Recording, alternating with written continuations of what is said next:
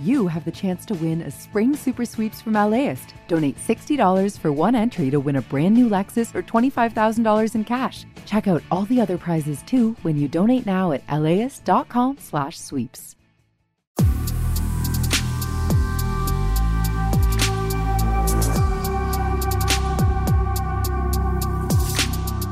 Hi, this is Larry Mantle, host of Air Talk on KPCC.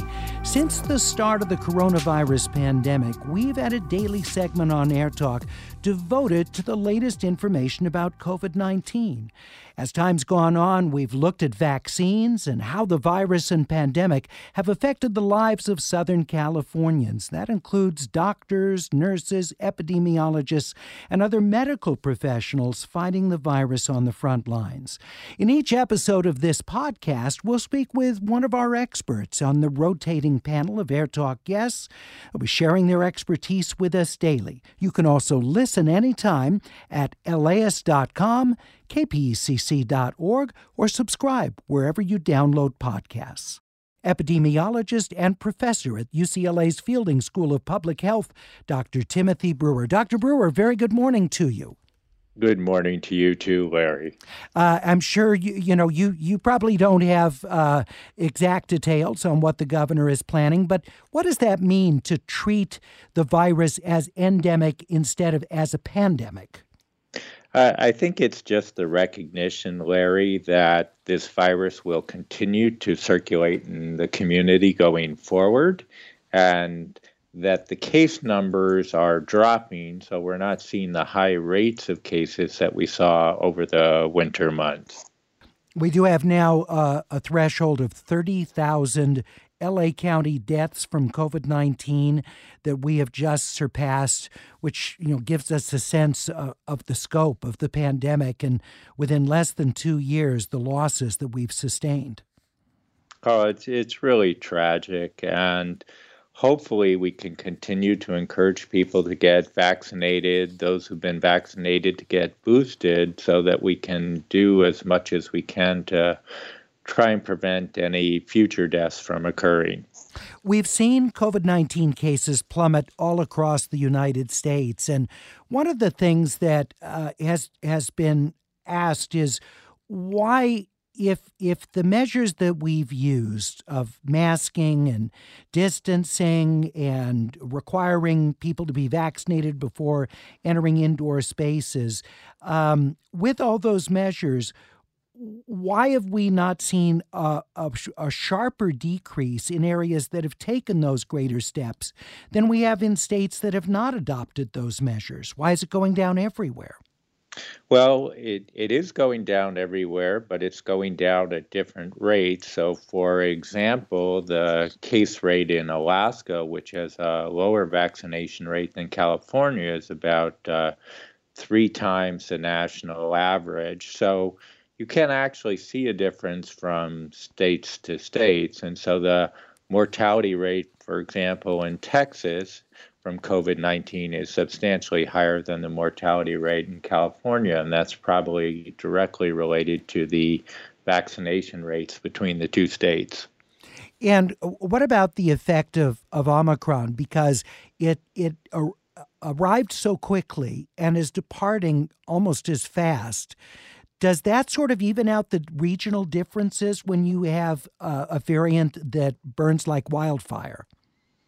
So you still see the differences in hospitalizations and deaths. You don't see the differences as much in the case rates because unfortunately one of the unique features of the Omicron variant was immune escape meaning it was capable of causing infection in people who had been previously infected or previously vaccinated. That having been said, the vaccines, particularly if you had had received a booster, were still protective against serious disease, hospitalization, and death, even with Omicron. What are your thoughts about um, the state of California still asking people who are fully vaccinated to seriously consider wearing masks indoors, even though that's not required now in most of the state? If you are if you are vaccinated in most of California, you can go into indoor public places without wearing a mask. So, what what is the ongoing benefit in your view of doing that, even if not required? Well, the ongoing benefit, Larry, is we're actually still not at the metric of moderate transmission. So, moderate transmission is fewer than 50 new cases per 100,000 population per week, or a test positivity rate below 8%. And while we're below 8%, so Los Angeles is running about 4% test positivity right now, California is about uh, 6% test positivity, neither the state nor the county is at a rate of 50 or fewer new cases per 100,000 population per week. So mask wearing still does have a benefit to try to cut down on that community transmission. Chance for you to ask questions of Dr. Timothy Brewer, UCLA School of Public Health. We're at 866 893 KPCC, or you can email us at atcomments at kpcc.org. Please include your location as well as your first name.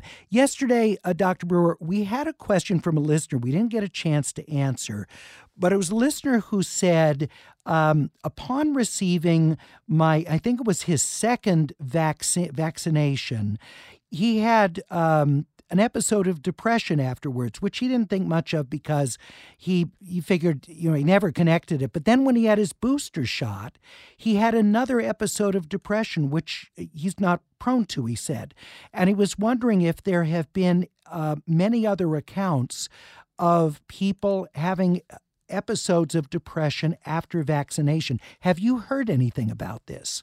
So I, have not heard of depression per se as a side effect of the vaccination. There is a study that was recently published uh, in the British Medical Journal looking at uh, the VA database here in the United States where they looked at over 150,000 COVID cases and compared them with approximately 11 million controls, both contemporary and historic.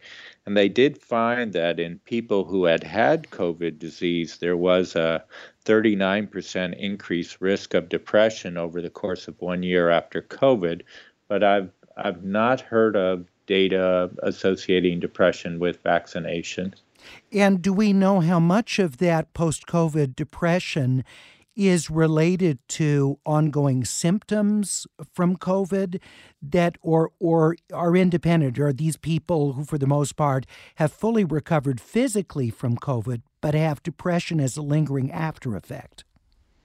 Uh, excellent question, Larry, for which I'm I don't know the answer because they did not separate that out in in the article. They did not mention as to whether or not people had ongoing symptoms, so they didn't break the data out by that. But that would be very useful to know because we know that somewhere between 20 and 60 percent of people can have ongoing symptoms after having COVID, though the symptoms do seem to decline over time.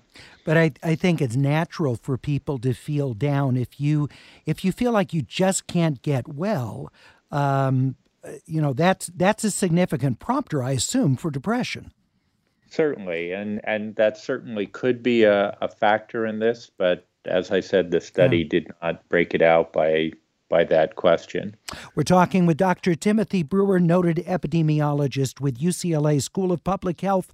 We're at 866 893 KPCC. Nancy in North Hollywood emailed us When will the FDA approve protein based vaccines similar to Canada and other countries? And she uses the Novavax vaccine as an example of that.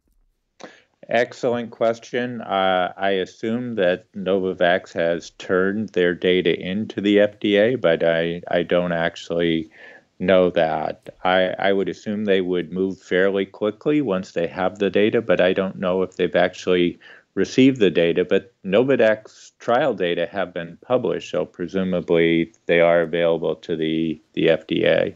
Yi in Santa Clarita emailed, said, I'm a uh, latecomer in getting Omicron, presumably. I tested positive Sunday night. My symptoms so far very, very mild, luckily. My question is, how long will I get natural immunity after recovery? So, in general, people start to make antibodies starting about nine to 12 days after they've been infected. And we figure by about two weeks, you're really starting to be fully protected from, from the virus. So, so figure somewhere between nine and, and 14 days. Jacob emailed say ask why are we not using more antibody tests to determine if people are protected to satisfy the mandates? In part because uh, the antibody tests take more time. They're they're more expensive than the antigen tests, and and also because we still don't know exactly what the correlates of protection are. So we know that neutralizing antibodies are important, but exactly what level of neutralizing antibody you need, we're not sure. And and is there also the issue that it doesn't tell you about T cells and other facets of the immune system that still might be primed to fight off uh, coronavirus? Exactly. So it doesn't tell you anything about memory B cells or T cells. And what we saw, particularly with Omicron, is we saw a marked decline in protection against infection, and that was likely due to the drop in neutralizing antibodies. But in fact, the vaccine still worked reasonably well, over 80% protection against hospitalization, serious disease, and death. And that's likely because those memory B cells and T cells were kicking in. They weren't preventing infection, but they were preventing serious disease. It's estimated that nearly three quarters of Americans are are now immune to Omicron because they've either been fully vaccinated and boosted or have gotten Omicron, uh, which is stunning to me. That that uh, estimate uh, from a story in AP. Um, uh, and the study is is uh, out of the University of Washington, but um, you know, is is that herd immunity, or are we close to herd immunity with that? So, herd immunity is an interesting concept with coronaviruses. So, remember, there are four human adapted coronaviruses that have been circulating for decades, and, and you can get those infections again and again. So, it's estimated that um, natural immunity to coronaviruses tends to wane after one or two years. So there may not be true herd immunity in the sense of lifelong protection against a coronavirus like there are for some other viruses. 866 893 KPCC or you can email us at atcomments at kpcc.org. You know, for immunocompromised Americans, um, they're in a position where some may be feeling left behind as the rest of the country is looking at coming out of COVID restrictions. Those who are immunocompromised and don't get the same sort of result from vaccination are still running significant risks, even as case rates decline, uh, going out and and uh, you know running errands, being in public, going to public places and performances, um, and of course, immunocompromised uh, individuals have always undertaken more risk in going out in the world, even pre COVID. What are your thoughts about how we can societally um, consider the risks of those individuals and what things will they individually need to do to help keep themselves safe? Sure. So, a couple of things. Uh, the most important thing is to remember we are all in this together. We're a community, and part of being a community is helping everyone else. So, the kinds of things we can do make sure that people who do respond to vaccines are fully vaccinated, are boosted so that they're unlike, less likely to get infection and spread it to others. Staying home when you don't feel well so that you're not transmitting any viruses, whether that's SARS CoV 2, influenza, or other viruses to, to people practicing good hand hygiene. And when rates remain as high as they are now, wearing a mask in an indoor public space will help to protect all of us. And and you know one of the things certainly is is us accepting that there are going to be individuals ongoing for the foreseeable future who will choose to wear masks in indoor and sometimes even outdoor settings. And uh, important for us to be okay with that, not sort of take that as as um, some sort of moral failing that someone would would choose for their own protection or the protection of others to wear a mask. That's exactly right. Wearing a mask is not a political or an identity statement. It's a it's a public health act and a personal health act and we just need to separate those two issues out and recognize that just wearing a mask is something we do to protect ourselves and others around us. And that's actually a, a good thing, not a bad thing. Bill in Westlake uh, emailed to ask What is your advice about kids who are playing indoor sports like basketball? Should they wear masks? So, the most important thing, Bill, is for any child five and older who's eligible to be vaccinated to make sure that they are vaccinated if they're due for their boosters, getting getting their booster shots. In terms of uh, sports like basketball and wearing masks, it's probably uh, a little less comfortable to wear a mask, but but doable. I would be guided by the local public health recommendations as to whether or not they would require masks for indoor sports, depending on community transmission levels. James in Encino asks do we have good statistics on the numbers of people who were fully vaccinated, had breakthrough cases, and, and had long term COVID as a result? I'm not aware of any data on long term COVID with Omicron. So we're still hopefully going to be getting those data coming out. In terms of breakthrough infection rates before Omicron under Delta, they were occurring at a rate of about 1% or less. So, a number of studies, particularly out of Europe uh, and Israel, roughly between a half a percent and 1%. I'm not aware of data on long term COVID in that smaller group of, of individuals, but I'll try to look into that for the next time I'm on. All right, sounds good. Stephen La tweets at Air Talk So much of COVID public policy is still based on new case rates. Do we have any better idea of what percentage of uh, positive testing people, um, especially mild or asymptomatic cases, are actually infectious and for how long?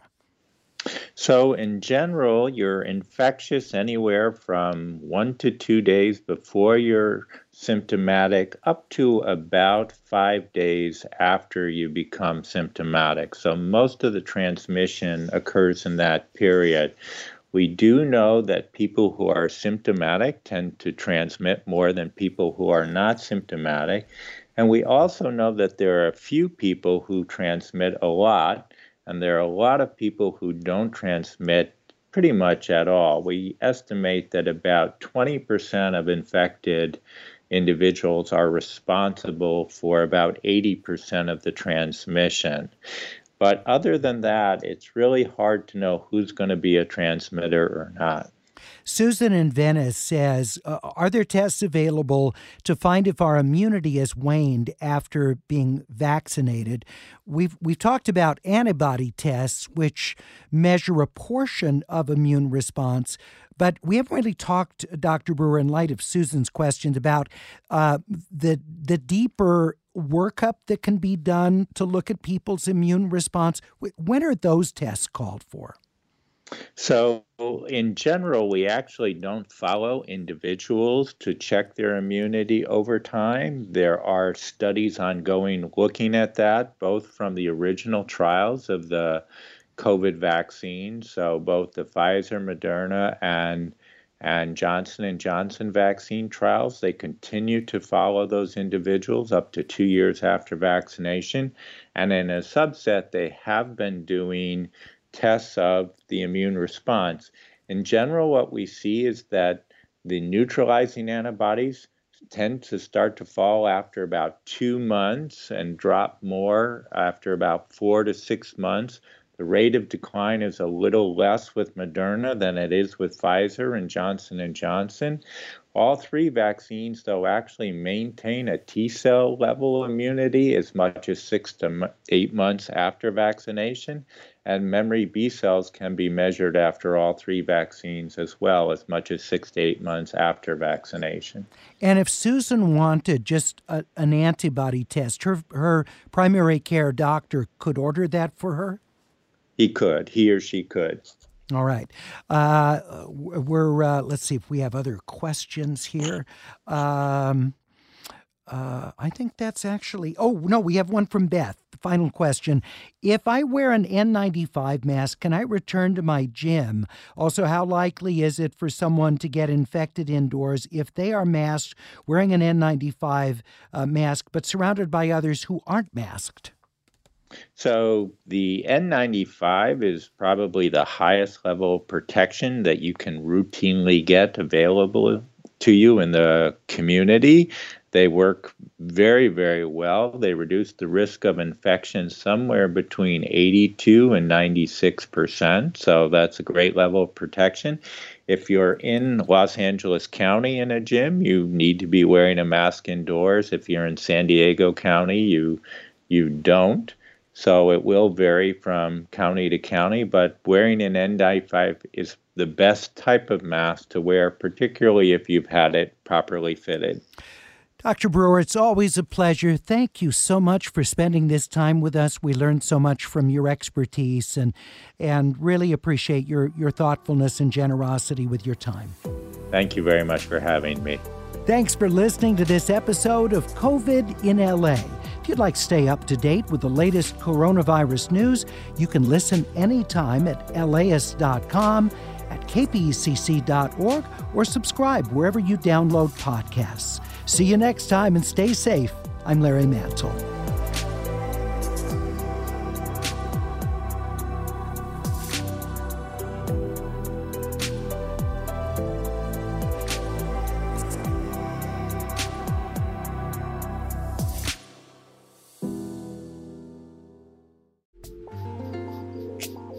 This program is made possible in part by the Corporation for Public Broadcasting, a private corporation funded by the American people.